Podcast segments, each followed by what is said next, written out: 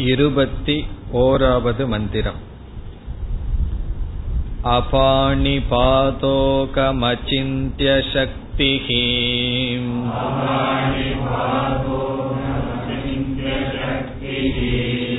पश्याम्यचक्षुः सशृणोम्यकर्णः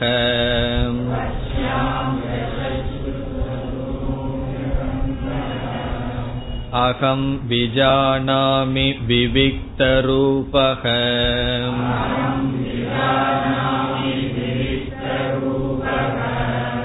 न चास्ति वेत्ता मम चित्सदाहम्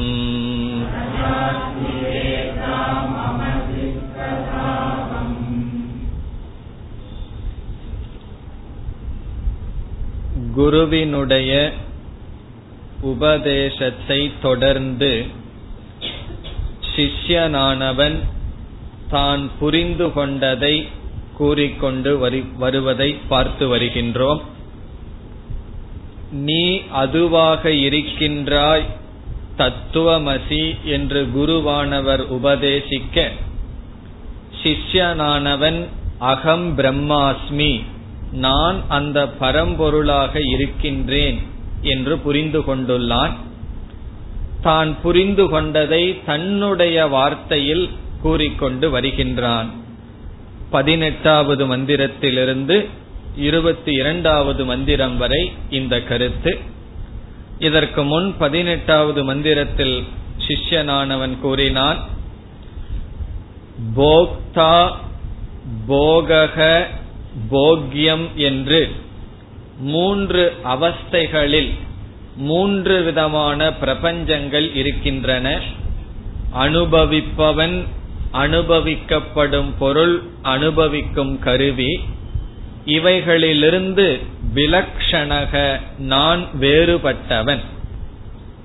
இவைகளுக்கும் எனக்கும் என்ன சம்பந்தம்? சாட்சி. நான் இவைகளுக்கு சாட்சியாக இருக்கின்றேன். பிறகு நான் எப்படிப்பட்ட சொரூபமாக இருக்கின்றேன்? சின் மாத்திரக அகம். நான் சைத்தன்ய சொரூபமாக இருக்கின்றேன். நான் பார்க்கப்படும் பொருளோடு சேர்ந்தவன் அல்ல. பிறகு சதா சிவக எப்பொழுதும் ஆனந்த சொரூபமாக இருக்கின்றேன். பிறகு பத்தொன்பதாவது ஸ்லோகத்தில் மையேவ சகலம் ஜாதம் மயி சர்வம் பிரதிஷ்டிதம். அனைத்தும் என்னிடம் வந்தது அனைத்தும் என்னிடம் நிலை பெறுகின்றது. மயி சர்வம் லயம் யாதி அனைத்தும் என்னிடத்தில் செல்கின்றது என்று நான் சத் சுரூபமானவன் என்பதை கூறினான்.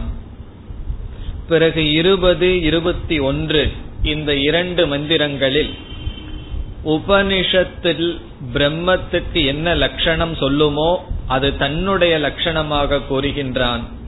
இதிலிருந்துதான் சிஷ்யனானவன் உபதேசத்தை சரியாக புரிந்துள்ளான் என்பது தெரிய வருகிறது. பிரம்மத்திற்கு லட்சணம் சொல்லி சிஷ்யன் என்ன சொல்கின்றான்? பிரம்மத்தினுடைய லட்சணமே ஆத்மாவினுடைய லட்சணம் அதாவது என்னுடைய லட்சணம்.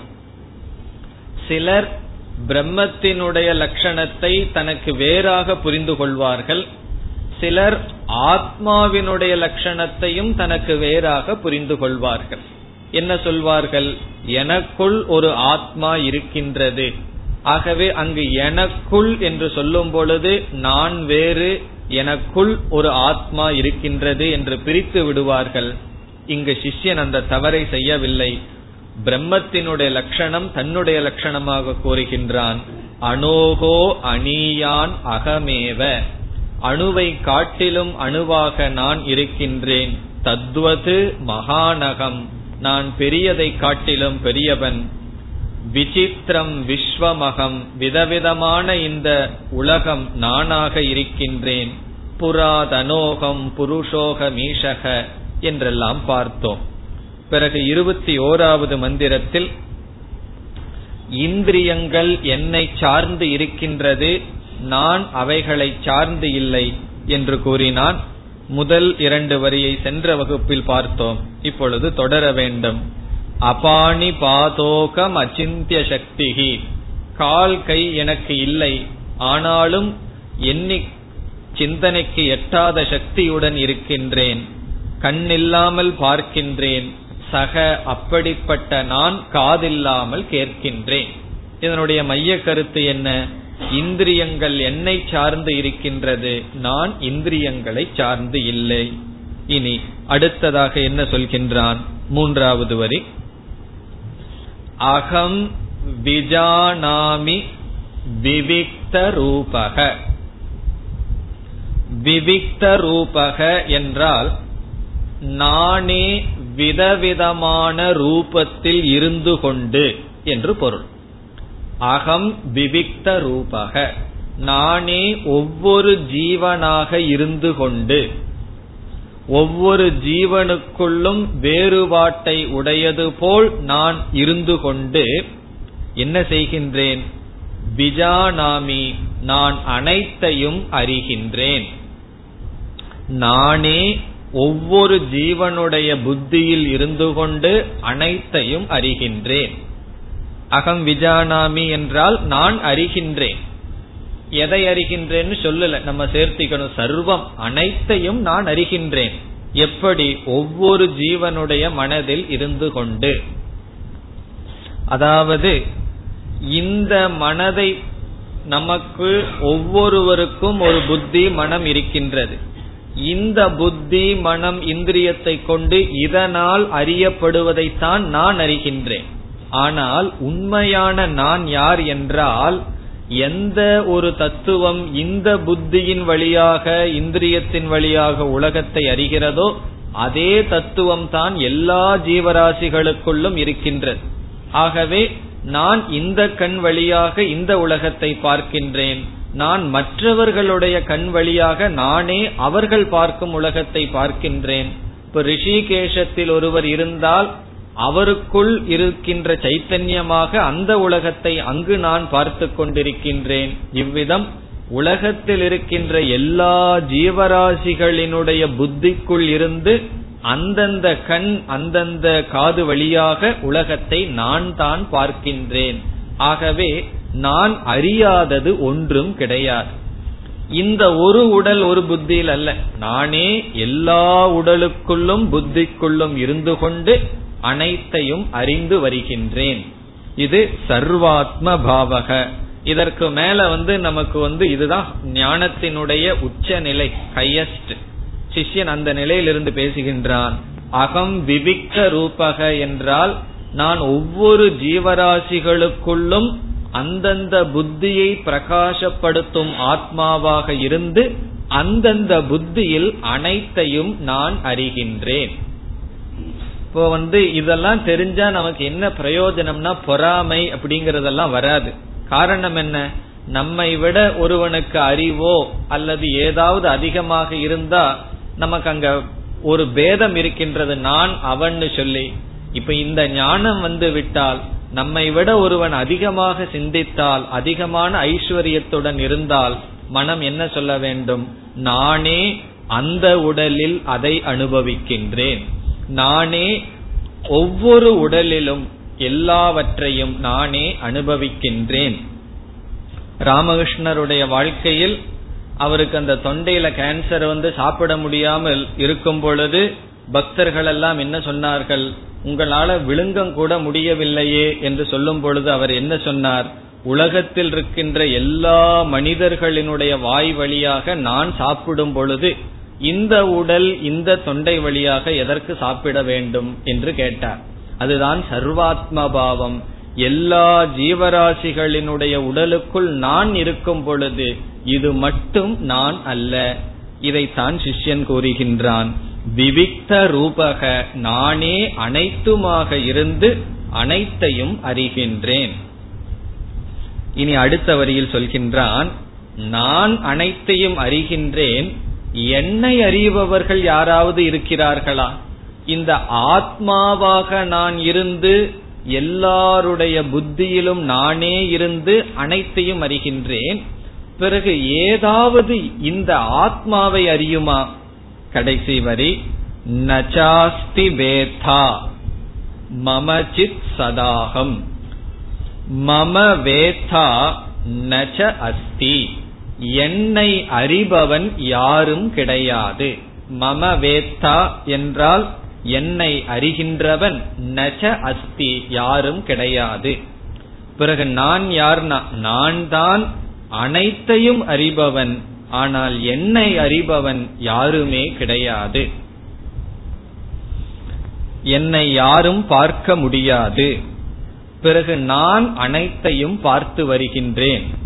இப்ப நான் எல்லாத்தையும் பார்க்கிறேன்னு சொல்லும் பொழுதே அந்த நான்கிற சொல்லுக்கு என்ன பொருளாக இருக்க வேண்டும்? இந்த உடலுக்குள் இருக்கிற ஆத்மா நான் அல்ல. இந்த உடலுக்குள் இருக்கிற அதே ஆத்மா எல்லா உடலுக்குள்ளும் இருக்கின்றது. ஆகவே நான் எல்லா உடலுக்குள்ளும் மாறுபடாமல் இருக்கின்ற ஆத்மாவான நான் அந்தந்த உடலில் அந்தந்த உலகத்தை அறிகின்றேன். ஒரு பூனையினுடைய புத்தியில இருந்து பிரகாசப்படுத்தி அந்த உலகத்தை அறிகின்றேன். மற்ற மிருகங்களுக்குள் நானே இருந்து அந்த உலகத்தை அறிகின்றேன். மனிதர்களுக்குள் நான் இருக்கின்றேன் தேவர்களுக்குள் நான் இருக்கின்றேன். இவ்விதம் எல்லா ஜீவராசிகளுக்குள் இருந்து அனைத்தையும் அறிகின்றேன். இப்படி அறிகின்ற என்னை யாரும் அறிய முடியாது. நச்சாஸ்தி வேத்தா மம மம வேத்தா என்னை அறிபவன் யாரும் இல்லை. பிறகு நான் யாருன்னா? சதா சிவம்னு முன்ன சொன்னார். சதா சிவகன்னு சொன்னார். இந்த இடத்துல வந்து சித் சதாகம் இருக்கு. அதை நம்ம திருப்பி போட்டுக்கணும். சதா சித் அகம். எப்பொழுதும் நான் ஞான சொரூபமாக இருக்கின்றேன். சதா சிவம்ங்கிறதா ஃபேமஸான வார்த்தை. சதா சித் அப்படிங்கிறது இங்கதான் இங்கு சிஷ்யன் கூறுகின்றான் சித் சதாகம் என்றால் சதா எப்பொழுதும் சித் என்றால் ஞானம் அகம். நான் எப்பொழுதும் ஞான சுரூபமாகவே இருக்கின்றேன். இதனுடைய பொருள் எனக்கு அழிவு கிடையாது. நான் அழிவது கிடையாது. இந்த என்னுடைய திருஷ்டியானது விபரிலோபம் அதாவது விழுந்து விடுவது என்பது கிடையாது. எப்பொழுதும் நான் அறிபவனாகவே இருந்து வருகின்றேன். அகம் சதா சித் அஸ்மி.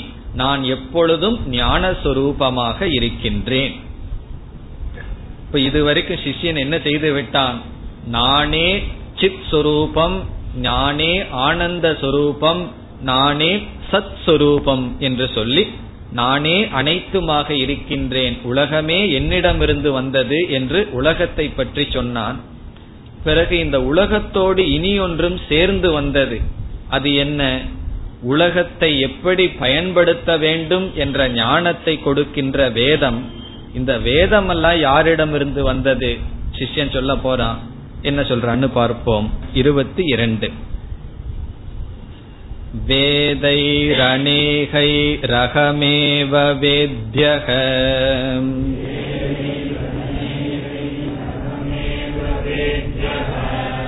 वेदान्तकृत् वेदविदेव चाहम्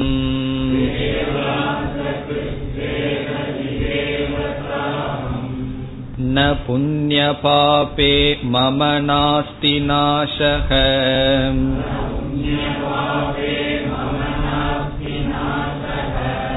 न जन्म देहेन्द्रियबुद्धिरस्ति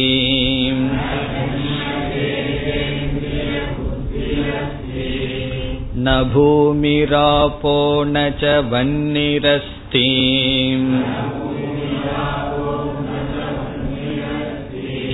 न चानिलो मेऽस्ति न चाम्परं च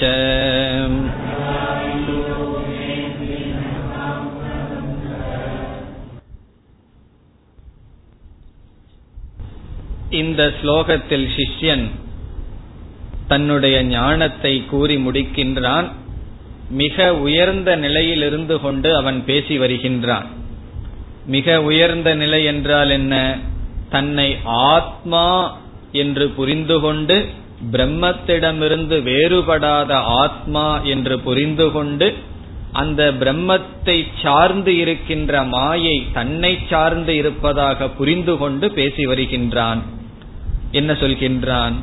வேதைகி அநேகைகி அகம் ஏவ வேத்யக.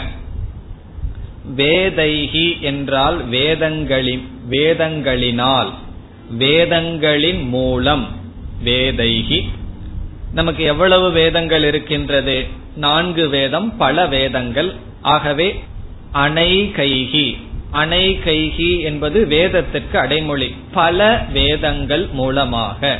அநேகம் என்றால் பல. இங்கு எல்லாம் என்று பொருள். ஆகவே சர்வைகி வேதைகி என்று பொருள். எல்லா வேதங்களின் மூலம் இங்க என்ன சொல்றான்? அகம் ஏவ வேத்யக. நான் தான் அறியப்பட வேண்டியவன். எல்லா வேதங்களின் மூலம் நான் தான் அறியப்பட வேண்டியவன். இப்ப வந்து ஒருவர் சொல்றார் நான் வேதம் படிக்கிறேன் எதுக்குன்னா? இங்க சிஷ்யன் சொல்றான் அந்த வேதத்துல நீ என்னதான் தெரிஞ்சுக்க போறேன்னு சொல்றான். எல்லா வேதங்களின் மூலம் நான் தான் அறியப்பட வேண்டியவன். இப்ப என்ன இங்க வந்து என்னை அறிவதற்குத்தான் எல்லா வேதங்களும் செயல்படுகின்றது. இப்ப நானே எல்லா வேதங்களிலும் அறியப்படுபவனாக இருக்கின்றேன். இந்த ஸ்லோகங்கள் எல்லாம் எப்படி இருக்குன்னா பகவான் கீதையில பேசுற மாதிரி இருக்கு. இந்த பகவான் கீதையில தான் பிரம்மன் ஈஸ்வரன் சொல்லும் போது நான் பேசுவார். உபனிஷத்திலையும் கூட குருவானவர் உபதேசம் பண்ணும் போது தன்னை பத்தி பேச மாட்டார். தான் இப்படிப்பட்டவன் புரிஞ்சிட்டு சிஷ்யனுக்காக உபதேசிப்பார். பிரம்மன் தான் வேதங்களினால் அறியப்பட வேண்டும். ஔபனிஷதம் புருஷம் உபனிஷத்தினால் அறியப்படுவது பிரம்மன்னு சொல்லிட்டு இருப்பார் பகவான் மட்டும் கீதையில வந்து அவதார புருஷனா இருக்கிறதுனால நான் சொல்லுவார். இங்க சிஷ்யன் வந்து அந்த நிலையிலிருந்து பேசுகின்றான். நானே அனைத்து வேதங்களின் மூலமாக அறியப்பட வேண்டுபவனாக இருக்கின்றேன். அறியப்படும் பொருளாக இருக்கின்றேன். இதனுடைய பொருள் என்ன?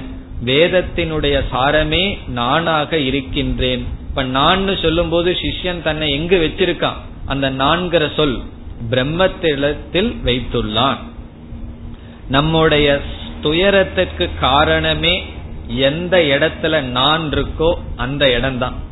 எங்கெங்கெல்லாம் துயரம் இருக்கோ நமக்கு வருதோ எந்தெந்த ஏரியாவிலிருந்து நமக்கு துயரம் வருதோ அந்தந்த இடத்துல நான்கிறது ஒட்டிட்டு இருக்கு இப்ப நான்கிறது நீங்க எந்த இடத்துல எடுக்கிறீங்களோ அந்த இடத்துல இருந்து துயரமும் கிடையாது சுகமும் கிடையாது. இப்ப நம்ம வீட்டுல ஒரு மரணம் வந்ததுன்னா சுக துக்கம் வரும். காரணம் அதுல நான் இருக்கேன். ஒரு பத்து வீடு தள்ளி அந்த வீட்டோட நம்ம ஒரு சம்பந்தமும் வைக்கல. அங்க ஒரு மரணம் வந்தது அப்படின்னு சொன்னா அது எனக்கு துயரத்துக்கும் காரணம் அல்ல சுகத்துக்கும் காரணம் அல்ல காரணம் என்ன? ஒரு விதமான சம்பந்தமும் வைக்கல. ஏதாவது சம்பந்தம் வச்சா சுகத்துக்கு காரணமா இருந்திருக்கலாம் போயிட்டாரு அப்படின்னு சொல்லி. நான் பக்கத்து வீட்டுல இருந்து ஏதாவது கஷ்டம் கொடுத்துட்டு இருந்தா. ஒரு சம்பந்தமும் இல்லை என்றால் சுகதுக்கமும் எனக்கு கிடையாது என்றால் அங்கு நான் என்னுடையது என்ற புத்தி இல்லை. ஆகவே நம்முடைய சம்சாரமே நான்கிற சொல் எங்க இருக்கு? இங்க சிஷ்யன் சொல்றான் நான்கிற சொல் பிரம்மத்திடம் இருக்கின்றது. ஆகவே எல்லா வேதங்களின் மூலமாக அறியப்பட வேண்டியவன் நான். சரி வேதங்கள் மூலமாக நான் தான் அறியப்பட வேண்டும். இந்த வேதங்களை எல்லாம் செஞ்சது யார்? வேதாந்தத்தை எல்லாம் உருவாக்கியது யார்? அடுத்த சொல் வேதாந்த கிருத். அகமேவ நான் தான் வேதாந்தத்தையே உருவாக்கியவன். இந்த வேதாந்தத்தை கொடுத்ததெல்லாம் நான் தான் சொல்ற. இப்ப இவ்வளவு நேரம் குரு கிட்ட இருந்து வேதாந்தத்தை கேட்டுட்டு இருந்தாலும் குரு வந்து அதீகி பகவான் ஆரம்பிச்சார். எனக்கு வந்து பிரம்மத்தை சொல்லு என்று ஆரம்பித்த சிஷ்யன் என்ன சொல்றான்? இந்த உபநேஷத்தை எல்லாம் நான் தான் கொடுத்தேன்னு சொல்கின்றான். இப்பொழுது தான் பிரம்மனாக இருந்து பேசுகின்றான். வேதாந்த கிருத் என்றால் வேதாந்தத்தை செய்தவன் நான். கிருத் என்றால் செய்தவன் வேதாந்தத்தை செய்தவன் நான். வேதாந்தத்தை கொடுத்தவன் நான். குருவோடைய ஐக்கியத்தை பண்ணிட்டான்.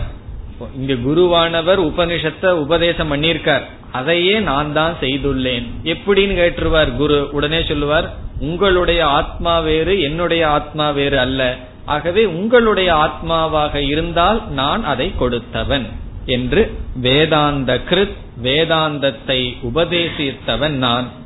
அப்ப வேதத்தை நான் சொல்லலையான்னு கேட்க கூடாது வேதத்தையும் சேர்த்தி கொள்ள வேண்டும். இங்கு வேதாந்தமா இருக்கிறதுனால சிஷ்யன் சொல்றான் வேதாந்தத்தை கொடுத்தவன் நான். இந்த வேதாந்த பரம்பரையையும் நான் தான் வகுத்தேன். அதையும் புரிந்து கொள்ள வேண்டும். பிறகு வேதவித் அகம் ஏவ. வேதத்தை அறிபவனும் நான் தான். இந்த வேதாந்தத்தையும் வேதத்தையும் கொடுத்தவன் நான் சொன்னான். பிறகு இந்த வேதத்தின் மூலமாக வேதாந்தத்தின் மூலமாக அறியப்பட வேண்டியவன் நான் சொன்னான். பிறகு யார் அறிகிறார்கள் இந்த வேதாந்தத்தை? அதையும் மற்றவங்களுக்கு விட்டு வைக்கல. அதுவும் நான் தான் சொல்றான். வேதாந்த வேதாந்த் வேதவித் என்றால் வேதத்தை அறிபவன். வேதம்னா வேதாந்தம் வேதம் அனைத்தையும் அறிவன் அறிபவன். வேதவித் ஏவ அகம் ஏவங்கிறது அகம். அகம் ஏவச்ச. நானே வேதாந்தத்தை அறிபவனுமாக இருக்கின்றேன். இப்ப இந்த இரண்டு வரியில என்ன செய்து விட்டான்? வேதாந்தம் அல்லது வேதம் என்பது என்னிடமிருந்துதான் வந்தது. இந்த வேதத்திலிருந்து அறியப்பட வேண்டியவன் நான் தான் இந்த வேதத்தை அறிபவனும் நான் தான் எப்படிப்பட்ட நான்? பிரம்மஸ்வரூபமாக இருக்கின்ற நான் என்று கூறுகின்றான். இதையெல்லாம் நம்ம கவனமாக புரிந்து கொள்ள வேண்டும். இப்படியெல்லாம் சிஷ்யன் சொல்லும் பொழுது இந்த மூன்று உடலிலும் நான்கிற புத்தி அவனுக்கு இல்லை. ஆத்மா பிரம்மத்திடமிருந்து வேறுபடாத அந்த ஆத்மாவை நான் என்று அவன் புரிந்து கொண்டு இவ்விதம் பேசுகின்றான். ஆகவே இந்த ஸ்லோகங்கள் எல்லாம் நம்ம மற்றவர்களிடம் பேசுவதற்கல்ல நாம் நம்மிடம் பேசுவதற்காக. நம்மிடம் நாம் பேசுவது என்றால் நிதித்தியாசனத்திற்கான ஸ்லோகங்கள். இத போய் மத்தவங்கிட்ட சொல்லிட்டு இருக்க கூடாது. நீ வேதம் படிக்கிறையே அதுல நான் தான். என்னத்தான் நீ அதுல தெரிஞ்சுக்குவேன்னு சொன்ன என்ன நினைப்பார்கள்? ஆகவே இதெல்லாம் உபதேச வாக்கியம் அல்ல நமக்குள்ளேயே நாம் புரிந்து கொள்ள வேண்டிய வாக்கியங்கள். பிறகு அடுத்ததாக கூறுகின்றான் ந புண்ணிய பாபே ந புண்ணிய பாபே என்றால் ந புண்ணிய பாபே மமஸ்தக எனக்கு புண்ணிய பாபங்கள் கிடையாது. புண்ணிய பாபே என்றால் புண்ணியமும் பாபமும் எனக்கு கிடையாது. மம என்றால் எனக்கு ந புண்ணிய பாபே புண்ணியமும் பாபமும் கிடையாது. இப்ப இந்த இடத்துல புண்ணிய பாபம் எனக்கு கிடையாதுன்னு சொன்னா வேற யாருக்கோ இருக்குதுன்னு அர்த்தம். வேற யாருக்கு இருக்கு? இந்த உடலுக்கு இருக்கின்றது மனதுக்கு இருக்கின்றது புத்திக்கு இருக்கின்றது. அதுக்கு புண்ணிய பாபம் இருக்கும். எனக்கு புண்ணிய பாபம் இல்லை. இந்த உடல் புத்தி மனம் அகங்காரம் அதற்குள்ள நான் விழுந்துட்டேன்னு வச்சுக்கோ. பிறகு புண்ணிய பாபம் எனக்கு தான். இந்த உடலிலிருந்து அபிமானத்தை நான் விட்டுவிட்டால் புண்ணிய பாபம் உடலுக்கு வருகின்றது மனதிற்கு வரும் புத்திக்கு வரும் எனக்கு இல்லை. பிறகு நாஸ்தி நாசக. இங்கேயும் மமங்கிற வார்த்தையை எழுத்து எடுத்துக்கொள்ள வேண்டும். மம நாசக நாஸ்தி. எனக்கு நாசம் என்பது கிடையாது. மம எனக்கு நாசக அழிவு நாஸ்தி. நாஸ்தி கிடையாது. எனக்கு நாசம் அழிவு என்பது கிடையாது. எனக்கு அழிவு கிடையாதுன்னு சொன்னா எப்படிப்பட்ட எனக்கு? உடலோடு இருக்கின்ற எனக்கு அல்ல. உடலுக்கு அழிவு உண்டு பிறப்பு உண்டு. இந்த உடலுக்கு சாட்சியாக இருக்கின்ற ஆத்மாவாகிய எனக்கு அழிவு கிடையாது மரணம் கிடையாது. பிறகு மீண்டும் சொல்கின்றான் ந ந என்றால் கிடையாது. எனக்கு என்னென்னலாம் இல்லைன்னு சொல்லிட்டு வர்றான். ஜென்ம தேக இந்திரிய புத்திகி ந அஸ்தி. இவைகள் எதுவுமே எனக்கு கிடையாது. என்னென்ன கிடையாது? ஜென்ம எனக்கு பிறப்பு கிடையாது. ஜென்ம நாஸ்தி. காரணம் என்ன? நாசமும் எனக்கு இல்ல அப்படின்னு சொன்னா ஜென்மமும் இல்லைன்னு சொல்றான். பிறகு நீதான் பிறந்திருக்கிறையேன்னு சொன்னா பிறந்தது இந்த உடல் நான் அல்ல இந்த உடல் பிறந்தது. பிறகு பர்த்டேவெல்லாம் யாருக்குன்னு சொன்னா ஆத்மாவுக்கா? இந்த உடலுக்கு. அதனாலதான் டெத்து டேன்னு இந்த உடலுக்கு ஒண்ணு வரும். இந்த உடல் பிறந்தது உண்மையிலே மனசும் கூட பிறக்கல. இந்த ஸ்தூல சரீரம் பிறந்தது. மனசு கொஞ்சம் ஏற்கனவே இருந்தது. பிறகு இந்த உடல் மாறுகின்றது நாசத்தை அடைகின்றது. எனக்கு ஜென்மம் கிடையாது. எனக்கு ஏன் ஜென்மம் இல்ல? தேக. தேகம்னா உடல். எனக்கு உடல் இல்லாததுனால ஜென்மம் கிடையாது. இப்ப எனக்கு உடல் இருந்தா ஜென்மம் இருக்கும். எனக்கு உடல் இல்லை. ஆகவே ஜென்மமும் கிடையாது. பிறகு வேற என்ன இல்ல? இங்க தேகம்னா ஸ்தூல சரீரம். தேக என்றால் ஸ்தூல சரீரம் எனக்கு இல்லை. பிறகு இந்திரிய. எனக்கு இந்திரியங்கள் கிடையாது. சூக்ம சரீரத்தை குறிக்கின்றது. எனக்கு இந்திரியம் கிடையாது. இப்ப எனக்கே இந்திரியம் இல்லை. நம்ம பார்த்து யாராவது குருட செவிட நொண்டின்னு சொன்னா நமக்கு கோபம் வரக்கூடாது. இந்திரியம் இருக்கிறவனுக்கு தானே கோபம் வரணும். எனக்கு இந்திரியமே கிடையாது. பிறகு இந்த சொல்லெல்லாம் என்னை சாராது. அடுத்தது ஒண்ணு சொல்றான் எனக்கு அதுவும் இல்லைன்னு. என்ன இல்லையா? புத்திகி புத்தியும் எனக்கு இல்லைன்னு சொல்லிடுறான். இதுதான் வேதாந்தத்துல ஒரு பெரிய விஷயம். எனக்கு புத்தியே இல்லை அப்படின்னு சொல்றான். சில பேர் நம்மை பார்த்து அப்படி சொல்லுவாங்க. உனக்கு புத்தி இருந்ததுன்னா வேதாந்த கிளாஸுக்கு இந்த வயசுல போவையா? சம்பாதிக்கிறத விட்டுட்டு அப்படின்னு சொல்லி. இப்ப அவங்களுக்கு என்ன சொல்லணும்? இந்த இதை மனசுல வச்சுக்கணும். ஆமா எனக்கு புத்தி இல்ல. புத்தி இருந்ததுன்னா ஏன் உங்களோட பேசிட்டு இருக்கிறேன்னு மனசுல நினைச்சுக்கணும். சொல்லிடக்கூடாது அவங்களிடம். ஆகவே எனக்கு புத்தியும் கிடையாது. சில பேர் நம்மளை பார்த்து அறிவு இருக்கான்னு சொன்னா நமக்கு கோபம் வருது இல்லையா? அது வரக்கூடாது. இதை படிச்சதுக்கு அப்புறம். யாராவது புத்தி இல்லைன்னு சொன்னா இல்ல சரி. அது எனக்கு இல்ல. உங்களுக்கு இருக்கோ இல்லையோ அது வேற பிரச்சனை. எனக்கு புத்தி கிடையாது. புத்தி கிடையாதுன்னு சொன்னா இந்த எந்த புத்தியில் மோகம் வருமோ எந்த புத்தி துயரத்துக்கு காரணமோ அந்த புத்தி கிடையாது. அந்த புத்தியில தேவையான அறிவை நாம் அடைந்து அந்த புத்தியும் சேர்ந்து நீக்கிட்டோம். அதாவது ஒரு உதாரணம் ஆத்மபோதத்துல சங்கரர் சொல்லுவார் ஒரு விதமான ஒரு நட்டு இருக்கு. அதாவது அந்த அந்த காலத்துல பயன்படுத்துவது. அது அசுத்தமான தண்ணியில நம்ம போட்டோம் அப்படின்னா அது என்ன ஆகும்? மற்ற அசுத்தங்களை எல்லாம் எடுத்துட்டு அதுவும் அப்படியே கீழே போயிடும் அதே போல இந்த புத்தியானது தேவையான அறிவை கொடுத்துட்டு அந்த புத்தியும் அது சென்று விடுகின்றது. அந்த புத்தியும் நமக்கு இருந்து தொந்தரவு கொடுக்காது. நச்ச புத்தி ரஸ்தி இப்ப தேகம் இந்திரியம் மனம் புத்தி எதுவுமே எனக்கு கிடையாது. பிறகு அடுத்த இரண்டு கடைசி வரியில் பஞ்சபூதங்களோடு எனக்கு சம்பந்தமில்லை என்று கூறுகின்றான். ஐந்து பூதங்களை சொல்லி ஐந்து பூதங்களோடு எனக்கு சம்பந்தம் கிடையாது.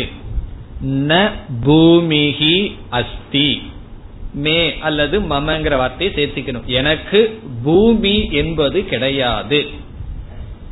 ரெண்டு விதத்துல சொல்லலாம். ஒன்னு இந்த உடல் அஞ்சு பூதத்தில் ஆனது அதுல ஒரு பூதம் பூமி. இந்த உடலே நான் அல்லன்னு சொன்னா இந்த உடல் பூமியில் செய்யப்பட்ட பகுதி எனக்கு சார்ந்தது அல்ல. அல்லது இந்த உலகத்துல பூமி இது என்னுடைய நிலம் உன்னுடைய நிலம்னு சொல்லிட்டு இருக்காங்களே அதெல்லாம் எனக்கு கிடையாது. எனக்கு பூமி இல்லை. ஆனா இந்த இடத்துல அதை சொல்லல. அதெல்லாம் ரொம்ப தாண்டி வந்ததுக்கு அப்புறம் உடலுக்கு வந்தாச்சு. உடலில் இருக்கிற பூமியோ அல்லது எந்த பிருத்திவியும் என்னை சாராது. அடுத்தது ஆபக. நீர் எனக்கு இல்லை. தண்ணீர் எனக்கு இல்லை. அதாவது இந்த ஸ்தூல சரீரமும் சூக்ம சரீரமும் பஞ்சபூதத்தினுடைய சேர்க்கை. இங்கு சிஷ்யனானவன் இந்த அஞ்சு பூதத்தோடும் எனக்கு சம்பந்தம் இல்லை என்பதை குறிப்பிடுகின்றான். ஆகவே ஆபக என்றால் தண்ணீர் தண்ணீர் இல்லை. நஜ வன்னிகி அஸ்தி நெருப்பு கிடையாது. நஜ வன்னிகி என்றால் நெருப்பு. நஜ அணிலக அணிலக என்றால் நச்ச அணிலக வாயு கிடையாது. நச்ச அம்பரம். அம்பரம் என்றால் ஆகாசம். ஆகாசமும் எனக்கு கிடையாது. ஆகாசம் வாயு வன்னிகி நெருப்பு நீர் பிருத்திவி பூமி. இந்த ஐந்தும் மே நாஸ்தி. மே என்றால் மம எனக்கு கிடையாது. பஞ்சபூதங்களோடும் எனக்கு சம்பந்தம் கிடையாது. இதோடு சிஷ்யனுடைய பேச்சானது முடிவடைகின்றது. இப்ப சிஷ்யன் என்ன செய்துள்ளான்? குருவினுடைய உபதேசத்தை கேட்டு நான் நீங்கள் சொன்ன அந்த தத்துவத்தை உணர்ந்து நான் எப்படிப்பட்டவன் என்பதை குருவிடம் கூறிவிட்டான். இனி உபனிஷத் என்ன செய்யணும்? இப்படிப்பட்ட சிஷியனுக்கு குரு மறுபடியும் உபதேசம் பண்ண ஆரம்பிப்பாரா? ஆரம்பிக்க முடியாதில்லவா? ஆகவே குரு சிஷ்யனுடைய உபதேசம் முடிவடைகின்றது. இனி உபனிஷத் ஞான பலனை சொல்லி முடிக்க இருக்கின்றது. இவ்வளவு தூரம் புரிஞ்ச சிஷ்யனிடம் குரு என்ன செய்யணும்? பேசாம தட்சிணாமூர்த்தி மாதிரி உட்காரணும். அவர் அதை செஞ்சிருக்கார். இப்ப குருவும் பேசு பேச்சை நிறுத்தி விட்டார் சிஷ்யரும் பேச்சை நிறுத்தி விட்டான் இனி உபனிஷத் வந்து என்ன செய்கின்றது? இவ்விதம் யார் புரிந்து கொள்கிறார்களோ அவர்கள் மோட்சத்தை அடைகிறார்கள் என்ற பிரயோஜனத்தை சொல்ல வருகின்றது இருபத்தி மூன்றாவது மந்திரம் एवं विदित्वा परमात्मरूपम्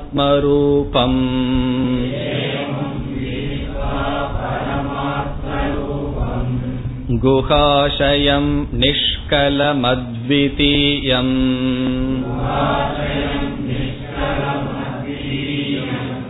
சமஸ்தாட்சிம் ஏவம் விதித்துவா ஏவம் என்றால் இவ்விதம். ஏவம் இவ்விதம் என்றால் என்ன? ரெண்டு விதம் சொல்லலாம். ஒன்னு குரு உபதேசித்த விதம் அல்லது சிஷ்யன் புரிந்து கொண்ட விதம். இப்ப சிஷ்யன் எப்படி புரிந்து கொண்டானோ அவ்விதம். அல்லது குரு எப்படி உபதேசம் செய்தாரோ அவ்விதம் அல்லது ரெண்டையும் சேர்த்திக்கலாம். குரு உபதேசித்து சிஷ்யன் புரிந்த விதப்படி விதித்துவா. ஒருவன் அறிந்து. இந்த இடத்துல ஏவம்ங்கிற வார்த்தைக்கு அவ்வளவு முக்கியமான அர்த்தம் இருக்கு. இந்த மாதிரி புரிந்து. இந்த மாதிரின்னு சொன்னா இந்த மாதிரி தான் புரிந்து கொள்ள வேண்டும். சிஷ்யன் எப்படி புரிந்து கொண்டானோ அவ்விதம் புரிந்து குரு எப்படி உபதேசித்தாரோ அவ்விதம் புரிந்து. புரிந்து கொண்டதனுடைய பிரயோஜனம் என்ன? எதை புரிந்து கொள்ள வேண்டும்? மீண்டும் இங்கு உபனிஷத் பரம்பொருளினுடைய தத்துவத்தை ஞாபகப்படுத்துகின்றது. எதை சிஷ்யன் புரிந்து கொண்டான்? பரமாத்ம ரூபம். பரமாத்மாவினுடைய இங்க ரூபம் என்றால் தன்மை. பரமாத்மாவினுடைய தன்மையை இவ்விதம் புரிந்து கொண்டு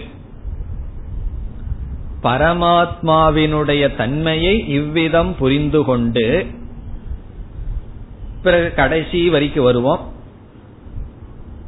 பிரயாதி பிரயாதி என்றால் அடைகின்றான். எதை அடைகின்றான்? சுத்தம் தூய்மையான ஒன்றை அடைகின்றான். இவன் எதை புரிந்து கொண்டான்? முதல் வரைக்கு நம்ம போய் ஞாபகப்படுத்துவோம். அதே சொல்ல பாருங்க. பரமாத்ம ரூபம். பரமாத்மாவினுடைய சொரூபத்தை புரிந்து கொண்டவன் பிரயாதி அவன் அடைகின்றான். எதை அடைகின்றான்? கடைசி சொல் பாருங்க. பரமாத்ம ரூபம். இப்ப பரமாத்ம சொரூபத்தை புரிந்து கொண்டவன் பரமாத்ம சொரூபத்தை அடைகின்றான். இதற்கு மேல உபனிஷத்து தெளிவா சொல்லவே முடியாது. பரமாத்மாவை புரிந்து கொண்டவன் பரமாத்மாவை அடைகின்றான். இப்ப பரமாத்மாவை அடையணும்னா என்ன செய்யணும்? பரமாத்மாவை புரிந்து கொள்ளுதல் அறிவே அடைதல். பரமாத்மாவை பற்றிய ஞானமே பரமாத்மாவை பரமாத்மாவை புரிந்து கொள்ளுதல் அடைதலும் அறிவும் வேறல்ல. எவ்வளவு தெளிவாக உபனிஷத் கூறுகின்றது? பரமாத்ம ரூபம் விதித்வா பரமாத்மாவை இவ்விதம் தெரிந்து பரமாத்மாவை அடைகின்றான். பிறகு இடையில வர்ற இரண்டு வரி மீண்டும் பரமாத்மாவினுடைய சொரூபமானது விளக்கப்படுகின்றது. பரமாத்மாவினுடைய சொரூபம் என்ன? இதெல்லாம் ஞாபகப்படுத்துகின்றது உபனிஷத் நமக்கு. குகாஷயம் குகாஷயம் என்றால் நம்முடைய புத்தியில் சாட்சியாக இருக்கின்றது. கடைசி மந்திரத்திலையும் கூட உபனிஷத் ஜீவ பிரம்ம ஐக்கியத்தை சொல்லுகின்றது. அது பிரயோஜனத்தை சொல்ல வந்தாலும் பரமாத்மாவை அறிந்து எப்படிப்பட்ட பரமாத்மா உன்னுடைய புத்திக்குள்ள சாட்சியாக இருக்கின்ற குஹா என்றால் இங்கு புத்தி ஷயம் என்றால் வீற்றிருக்கின்ற புத்திக்குள் இருந்து கொண்டு எல்லா எண்ணங்களுக்கும் சாட்சியாக இருக்கின்ற பரமாத்மாவை அறிந்து பிறகு அடுத்த சொல்லை பாருங்கள். நிஷ்கலம். நிஷ்கலம் என்றால் பிளவுபடாத. பிளவுபடாத நிஷ்கலம். அடுத்த சொல் அத்விதீயம். இரண்டற்ற. அத்விதீயம் என்றால் இரண்டற்ற. ஒன்றான. துதியம் என்றால் இரண்டு. அத்விதீயம் என்றால் இரண்டற்ற. பழுதுபடாத பிரிவு பிளவுபடாத வேற்றுமையற்ற மனதில் இருக்கின்ற பரமாத்மாவை அறிந்து பிறகு மீண்டும் பரமாத்மாவுக்கு விளக்கம் சமஸ்த சாட்சி. சமஸ்த என்றால் அனைத்திற்கும். சாட்சி என்றால் சாட்சியாக இருக்கின்ற. எல்லா பொருள் எல்லாவற்றுக்கும் சாட்சியாக இருக்கின்ற. அது எப்படி எல்லாத்துக்கும் சாட்சியா இருக்க முடியும்? இப்ப நம்ம வந்து இந்த ஹால்ல நடக்கிறதுக்கு சாட்சியா இருக்கலாம். இப்ப ரோட்ல நடக்கிற விஷயத்துக்கு சாட்சியா இருக்க முடியுமா? என்றால் ஏற்கனவே சிஷ்யன் சொல்லிட்டான். விவிக்த ரூபக அகம் விஜானாமி. நானே ஒவ்வொரு ஜீவராசிகளினுடைய மனதில் இருந்து கொண்டு அனைத்தையும் அறிகின்றேன். ஆகவே குகாசயம் மனதில் இருந்து கொண்டு எல்லா விதமான ஜீவராசிகளினுடைய புத்தியில் பிரகாசித்துக் கொண்டு அந்தந்த பொருள்களை பார்க்கும் சாட்சியாக இருக்கின்றது. இப்ப சமஸ்த சாட்சி சமஸ்தம் என்றால் அனைத்தும் அனைத்து ஜீவராசிகளுக்குள்ளும் சாட்சியாக இருக்கின்றது. பிறகு சத் அசத் விஹீனம். சதசத் விஹீனம். இங்கு சத் என்றால் காரணம் அசத் என்றால் காரியம். விஹீனம் என்றால் வேறுபட்டது. காரண காரியத்திற்கு வேறுபட்டது அப்பாற்பட்டது. சாஸ்திரங்கள்ல பல இடங்கள்ல காரணத்துக்கு சத் என்று சொல்லப்படும் காரியத்துக்கு அசத்துன்னு சொல்லப்படும். களிமண் காரணம் சத்து பானை காரியம் அசத். இப்ப இந்த அனைத்து பிரபஞ்சத்துக்கு எது காரணம்? மாயா. ஆகவே இங்கு மாயையானது சத்துன்னு சொல்லப்படுது. காரியம் என்ன இந்த பிரபஞ்சம்? அதை அசத் என்று சொல்லப்படுகிறது. ஆகவே சத் அசத் விஹீனம் என்றால் காரண காரியத்திற்கு அப்பாற்பட்டது அல்லது மாயை பிரபஞ்சம் இதை காட்டிலும் வேறுபட்டது. எது? பரமாத்ம ரூபம். இதெல்லாம் பரமாத்மாவினுடைய சொரூபம். இப்ப இந்த ஏவம்ங்கிற வார்த்தைக்கு ஆசிரியரே விளக்கம் கொடுத்துட்டார். அல்லது உபனிஷத்தே விளக்கம் கொடுத்து விட்டது.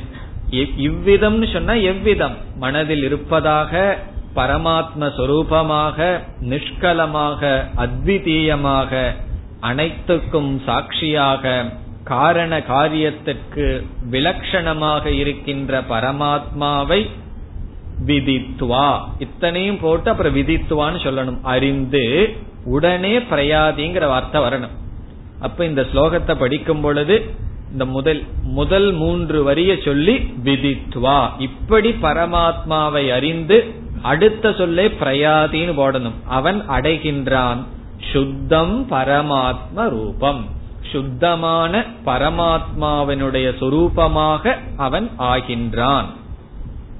அங்க அடைதல் அறிதல் இந்த ரெண்டுமே கொட்டேஷனுக்குள்ள அறிவது போல் அறிகின்றான் அடைவது போல் அடைகின்றான். அஜானத்துல இழந்தான். அறிவினால் அதை அவன் பெறுகின்றான். இந்த மந்திரம் எதை காட்டுகின்றது? ஞானம் நேரடியாக மோட்சத்தை கொடுக்கின்றது. ஞானத்துக்கும் மோட்சத்துக்கும் இடைவெளி இல்லை. ஞானம் வந்தால் மோக்ஷம் நேரடியாக வருகின்றது. ஞானாத் ஏவது கைவல்யம். நானிய பந்தா விமுக்த ஏ அயனாய. அந்த கருத்து கூறப்படுகின்றது. இனி இருபத்தி நான்காவது மந்திரம் यशतरुद्रियमधीयते सोऽग्निपूतो भवति सुरापानात्पूतो भवति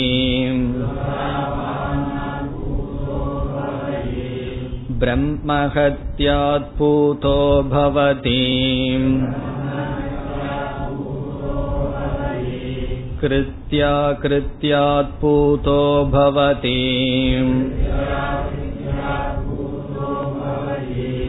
तस्मादविमुक्तमाश्रितो भवति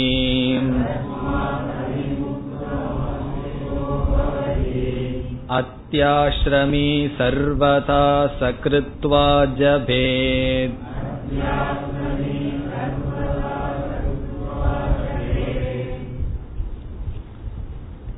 இந்த மந்திரத்தில் ஞானத்தை அடைந்தவுடன் பரமாத்மாவை அடைகின்றான் இந்த ஞானத்தை அடைவதற்கு தடைகள் இருந்தால் அந்த தடைகளை எப்படி நீக்குவது அதற்கான உபாயம் சொல்லப்படுகின்றது. ஞானத்தை அடைவதற்கு தடைகள் ஏதாவது இருந்தால் அந்த தடைகளை எப்படி நீக்குவது? அதுதான் நமக்கு அதிகமா இருக்கும். நம்ம செய்த பாபங்கள் எல்லாம் நமக்கு தடைகளாக இருக்கும். நம்ம ஏதாவது பாவம் பண்ணியிருப்போம். அந்த பாபமானது ஞானத்துக்கு தடையாக இருக்கும்.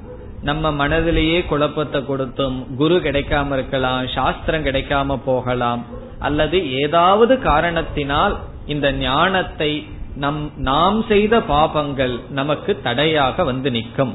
கடைசியில கெஸ்ட் ரூபத்திலேயாவது வந்து நிற்கும். அதெல்லாம் யாருன்னா அவங்கள திட்டி பிரயோஜனம் இல்லை. நம்ம செய்த பாவம்தான் நம்மளுடைய பாபம் நம்மளிடம் ஞானத்தை அடைய ஓட்டாமல் செய்யலாம். அதற்கு என்ன உபாயம் என்றால் கர்மயோகம் உபாசனை என்பது உபாயம். அதற்கு இங்கு உதாரணமாக பாராயணம் சொல்லப்படுகின்றது. அதுவும் ஸ்ரீ ருத்ர பாராயணத்தை ஒருவன் செய்தால் அவன் இப்படிப்பட்ட பாபங்களிலிருந்து விடுதலை அடைகின்றான். அவன் எதை அடைகின்றான்? பாவத்திலிருந்து விடுதலை அடைந்தால் பிறகு என்ன பிரயோஜனம்னா எல்லா பாபத்திலிருந்து விடுதலை நாம் அடையும் பொழுது மனதில் விவேக சக்தியானது வெளிப்படும் முமுட்சுத்துவம் வைராகியம் இவைகளெல்லாம் நமக்கு வரும். அதுதான் இதனுடைய சாரம். சாஸ்திரத்தில் பாராயணம் இரண்டுக்காக செய்யப்படும். ஒன்று ஏதாவது ஒரு லௌகிகமான பிரயோஜனத்தை அடைகிறதுக்கு பாராயணம் சொல்லியிருக்கும் நீங்க போய் ஒரு புஸ்தகம் வாங்கினா அதுல படிக்கலாம். இவ்வளவு முறை சொன்னா இன்ன பலன். இவ்வளவு முறை சொன்னா இன்ன பலன். எல்லாம் பெரிய பலன் தான் முன்ன போட்டிருக்கும். சில பேர் அட்டையிலேயே போட்டுருவாங்க பிரயோஜனத்தை. இந்த விஷ்ணு சகசரநாமமோ ருத்ரத்தை இவ்வளவு முறை சொன்னா அவ்வளவு முறை சொன்னான்னு சொல்லியிருக்கு. அதெல்லாம் என்ன காமியமான பாராயணம் காமியமான பிரயோஜனம். அது வரும். ஸ்ரத்தையா செஞ்சு அது நமக்கு கிடைக்கலாம். ஆனால் இங்கு செய்யப்படுகின்ற பாராயணம் காமியமான ஒன்றை அடைவதற்கல்ல மன தூய்மையை அடைய அதாவது நாம் செய்த பாபத்தை போக்கிக் கொள்ள. சில சமயம் இந்த ஜென்மத்திலேயே பண்ணியிருப்போம்.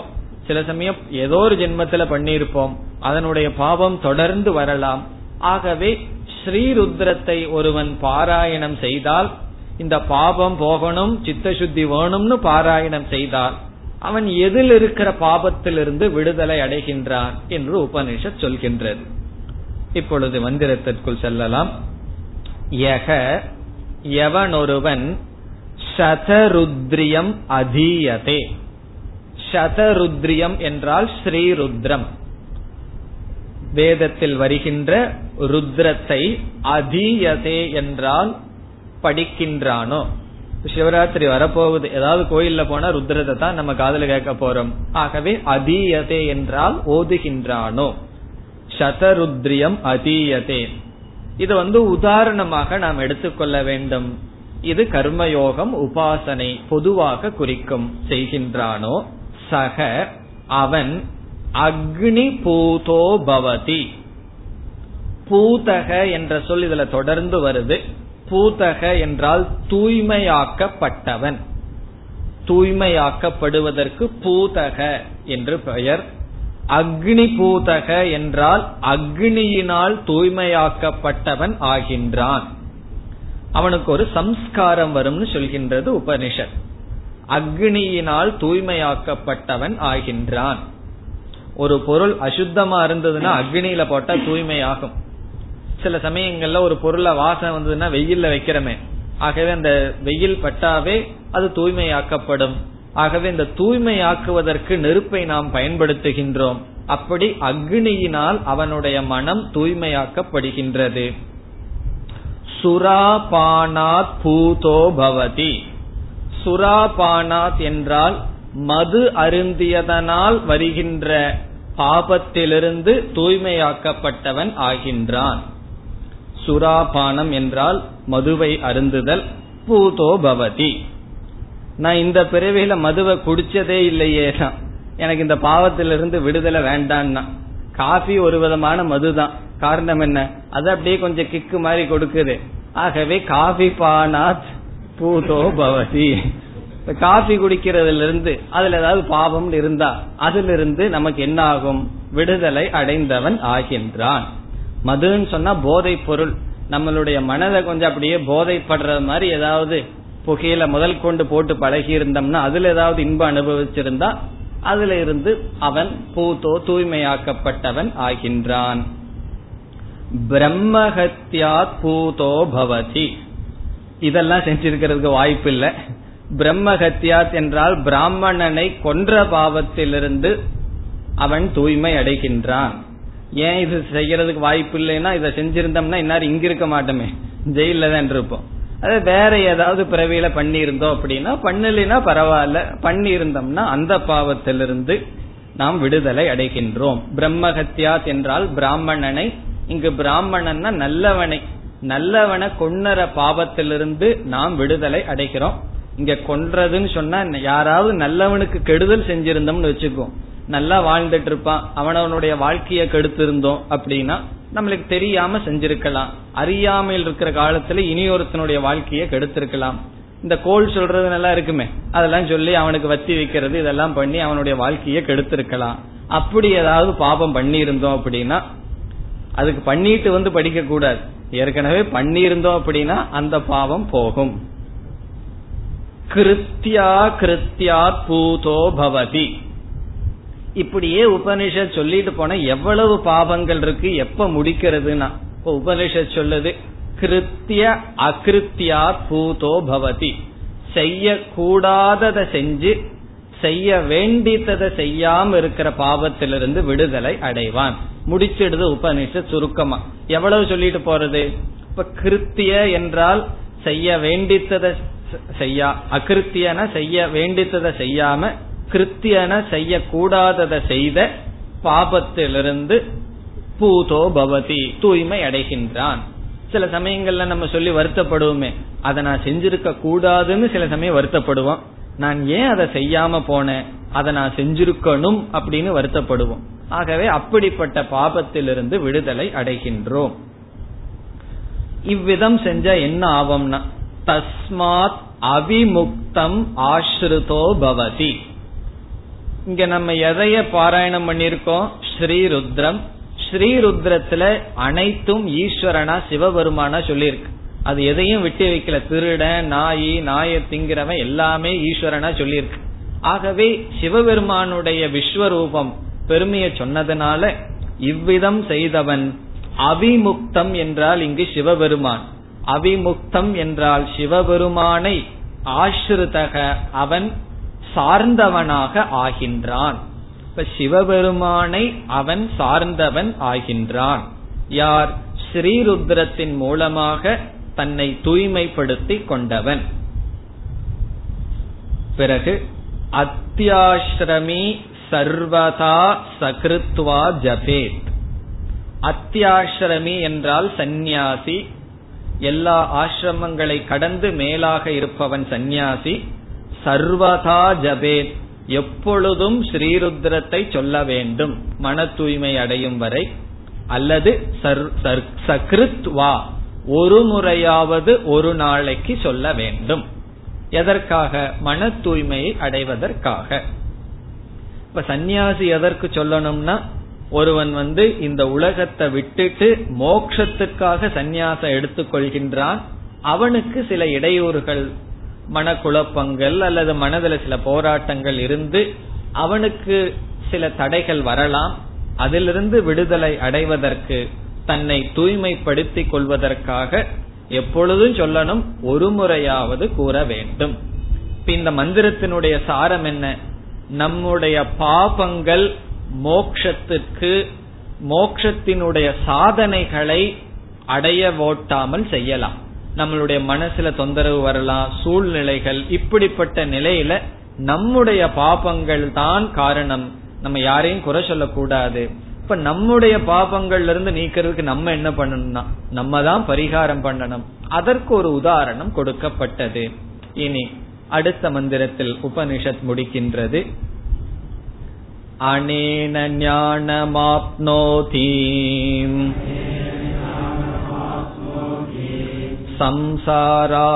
संसारार्णवनाशनम् तस्मादेवं विदित्वैनम् कैवल्यं फलमश्नुते कैवल्यं फलमश्नुत इति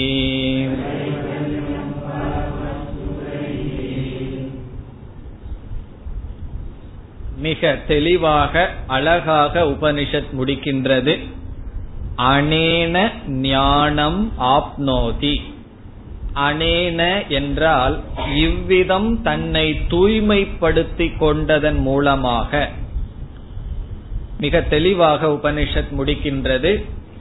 தன்னை தூய்மைப்படுத்திக் கொண்ட காரணத்தினால் ஞானம் ஆப்னோதி. ஒருவன் ஞானத்தை அடைகின்றான். அதாவது தர்மத்தின் மூலமாக தன்னை தூய்மைப்படுத்த வேண்டும். தர்மத்தின் மூலமாக தபசின் மூலமாக தன்னை தூய்மைப்படுத்தியவன் ஞானத்தை அடைகின்றான் ஆப்னோதி அடைகின்றான். எப்படிப்பட்ட ஞானம்?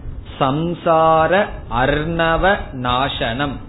சம்சாரம் என்கின்ற கடலை நாசம் செய்கின்ற ஞானம். சம்சாரார்ணவ நாச நாசனம்ங்கிறது ஞானத்துக்கு அடைமொழி. அவன் எப்படிப்பட்ட ஞானத்தை அடையிறானா? சம்சாரம் துயரம் என்கின்ற அர்ணவ கடல் அதை நாசம் செய்கின்ற அழிக்கின்ற ஞானத்தை அடைகின்றான். துயர கடலை அழிக்கின்ற ஞானத்தை அடைகின்றான். அழிக்கின்றன்னு சொன்னா நாசம் செய்கின்ற ஞானத்தை அடை அடைகின்றான். எதனால்? தன்னை தூய்மைப்படுத்தி கொண்ட காரணத்தினால்.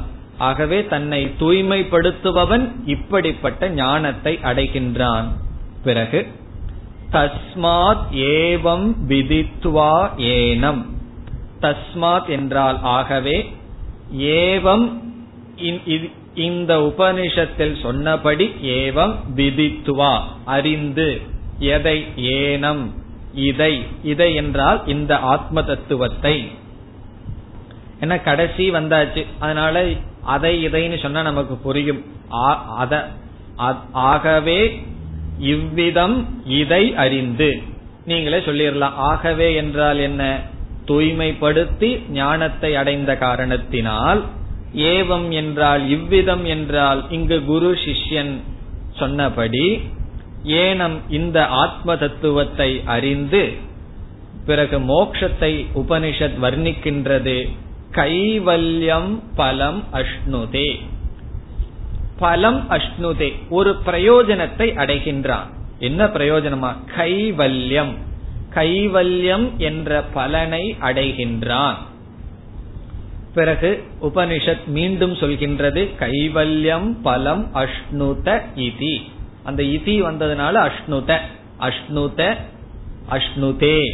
மீண்டும் சொல்கின்றது எதற்காக? முடிப்பதற்காக. ரெண்டு முறை சொன்னா உபனிஷத் முடிவை குறிக்கின்றது அல்லது முக்கியத்துவத்தை குறிக்கின்றது. எம்பசைஸ் அண்ட் கன்க்ளூஷன் முடிவையும் முக்கியத்துவத்தையும் குறிக்க இரண்டு முறை. அவன் அடைகின்ற பலம் கைவல்யம்.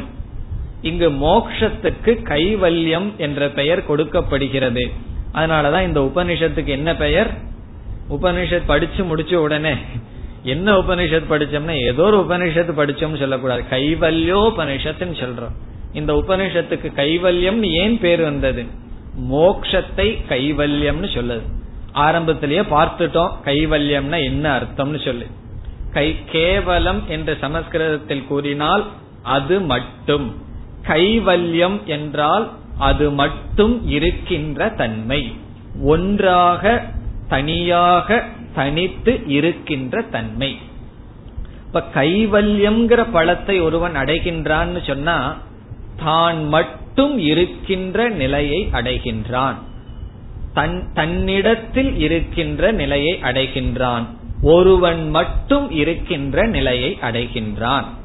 இப்ப எப்படின்னா நம்ம மனசுல எத்தனை பேர்த்த தூக்கி வச்சிட்டு இருக்கோம் எவ்வளவோ மனிதர்கள் நமக்குள்ள இருக்காங்க அதுல நம்மளும் ஒன்னா இருந்துட்டு இருக்கோம் ஆகவே பலவாக இருமையுடன் இருக்கின்றோம் துவைதத்துடன் இருக்கின்றோம். உபனிஷத் சொல்கின்றது துதியாத்வை பயம் பவதி.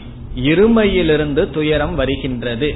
இப்ப எனக்கு அப்பாற்பட்டவன் ஒருத்தன் இருந்துட்டாவே எல்லாமே வந்துடும் ஒன்னா ராகம் அல்லது துவேஷம்.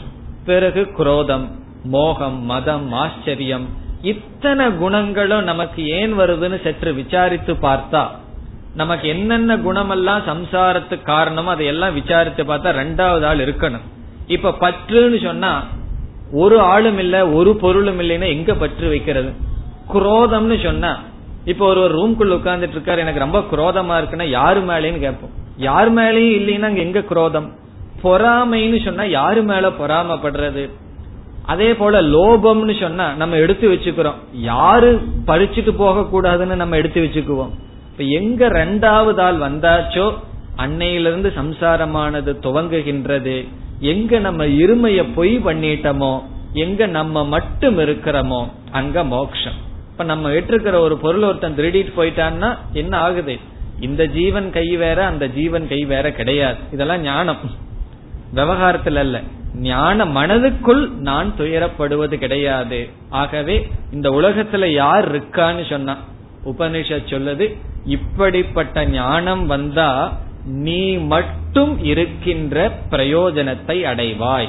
இப்ப வந்து நான் மட்டும் இல்ல என்னோட எத்தனையோ பேர் இருக்கிறார்கள் துயரத்தையும் மேலோட்டமான சுகத்தையும் கொடுக்கிறதுக்கு.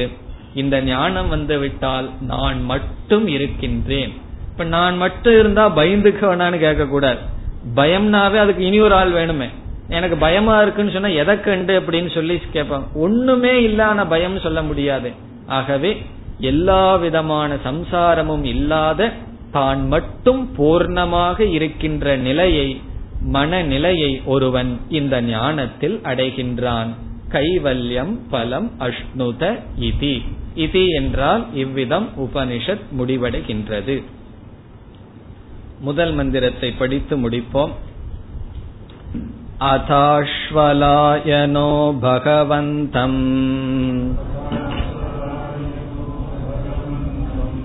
परमेष्टिनम् उपसमेत्य होवाच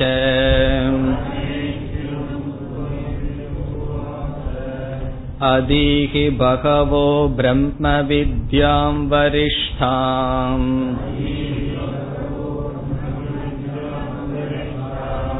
सदा सद्भिः सेव्यमाणाम् निगूढाम्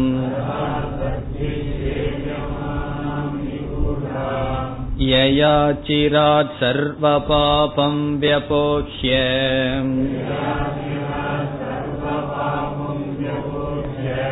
परात् परम् पुरुषम् याति विद्वान्